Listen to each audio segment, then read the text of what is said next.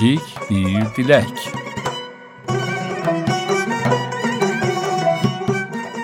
Gözəl bir gecə. Ay ilə ulduzlar pırıl-pırıl pırıldayır.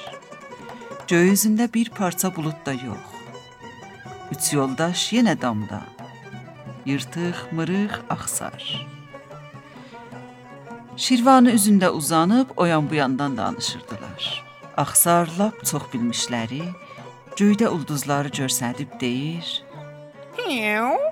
Bilirsiniz dostlar, quyruqlu ulduz görən çox şanslı olar.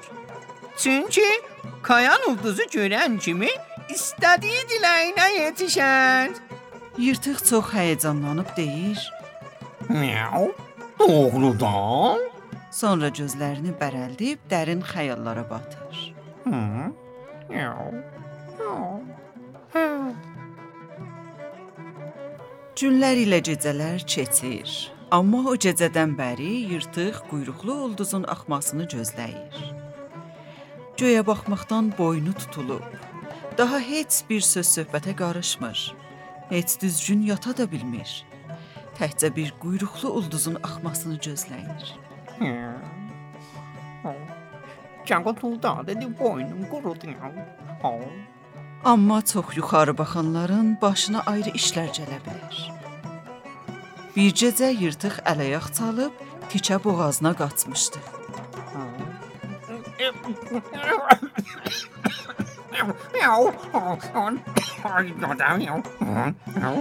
Hələ bir də damda ayağı bir kərpicə ilişib damdan düşürdü.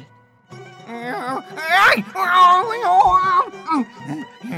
Düşəcəkdim ya. Nə yaxşı ki, son anda mırıq ilə axsar onu qurtardılar. Ah, bu yırtığın sonu necə olacaq? Artıq mırıq ilə axsar düşünüb deyirdilər. Miau. Əgər səni qurtarmasaydıq ya, necə olacaq idi? Miau. Lütfən quyruqlu ulduzu gözləməkdən əl çəkin. Yaxşı. Onlar yırtığı gözdən qoymayırdılar.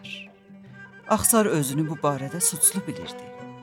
Əyilib mırığın qulağına pıçıldayır. Miau. Bu işə bir çarə tapmalıyıq. Axsar ilə mırıq ağılların üst-üstə qoyub biraz düşündülər. Birdən Axsar sevincək dedi: Miau, bildim. Gərək biraz kömür tozu ilə bir çıraq qüvvə tapaq. Sən bunları tapınca mən də qonşu damda yaşayan Hacı Neylə xanımı görməliyəm. Tez gedirəm gələm. Kömür tozunu tapmaq çətin değildi. Təhcə gecə qoruqçusundan çıraq qüvvəni almaq biraz çətin oldu. Leylək xanım çox ürəyi yumşaq idi və hər sözü eşidəndən sonra onlara yardım eləməyi qəbul elədi. Amma hər kəs kimi o da hədiyyə almağı sevirdi. Yırtıq göy üzünü izləyirdi. Axsar ilə mırıq da yaxşı bir fürsət axtarırdılar. Bu gecə göydə ay yox. Hər şey qaranlıqda. Yəni hər şey yolunda. Leylək xanım ilə Axsar kömür tozuna bulanıb üzlərin qapqara eləmişdilər. Mırıq bir tüstü borusunun dalısında gizlənmişdi. Çıraq qüvvəni əlində saxlamışdı. Leylək xanım Axsarın boynundan tutub qanat vurub göyə qalxdı. Siz heç uçan pişik görübsüz? Axsar gözlərindən birini yummalı idi və mırıq əlində olan çıraq qüvvənin işığını onun gözlərinə salmalı idi. Göydə gözəl bir quyruqlu ulduz. Axsarın açıq qalan gözü bir ulduz kimi işıl-işıl parıldayır. Axsar ilə Leylək xanım qaranlıqdan seçilmirdilər. Bunu görən yırtıq həyəcandan çaş-baş qalıb nəfəsi çıxmırdı. Sonra sevinclə haray çəkir. Miau. Quyruqlu ulduz gördüm miau. Nə olur, Axsar ilə mırıqla yoldaşlığım heç zaman pozulmasın. Miau. Mırıq ilə Axsar yırtığın diləyini eşitdilər. Axsar tələsik üzünü təmizlədi. Mırıq da çıraq qüvvəni gizlətdi. Sonra hər ikisi yırtığın yanına gəldilər. Yırtıq çox sevincək, Quyruqlu ulduzu gördünüzmü? Bunu deyib yoldaşlarını bağrına bastı.